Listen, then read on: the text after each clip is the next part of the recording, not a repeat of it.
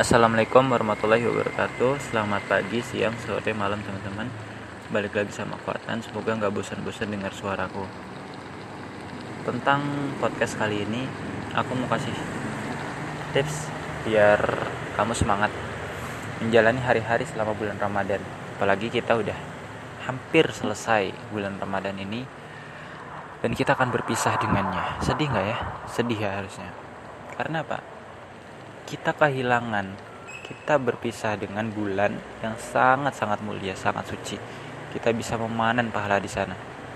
Dan tak terasa, kita udah hampir selesai aja Ramadan nih. Kayaknya baru kemarin deh niat hari pertama. Kok kok kayak gini ya rasanya cepet banget.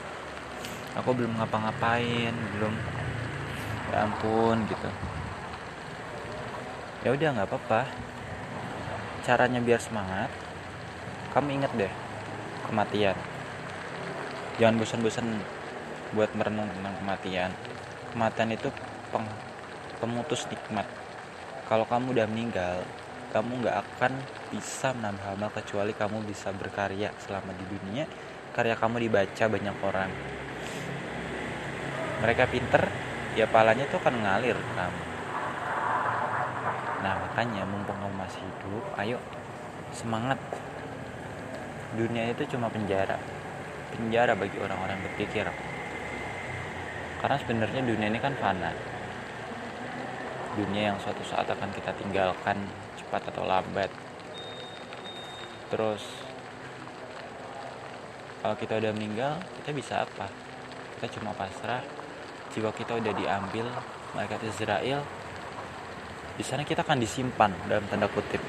Untuk apa? Menunggu hari kiamat kubro kiamat yang besar. Bayangkan teman-teman, apakah kita siap dengan kematian nanti?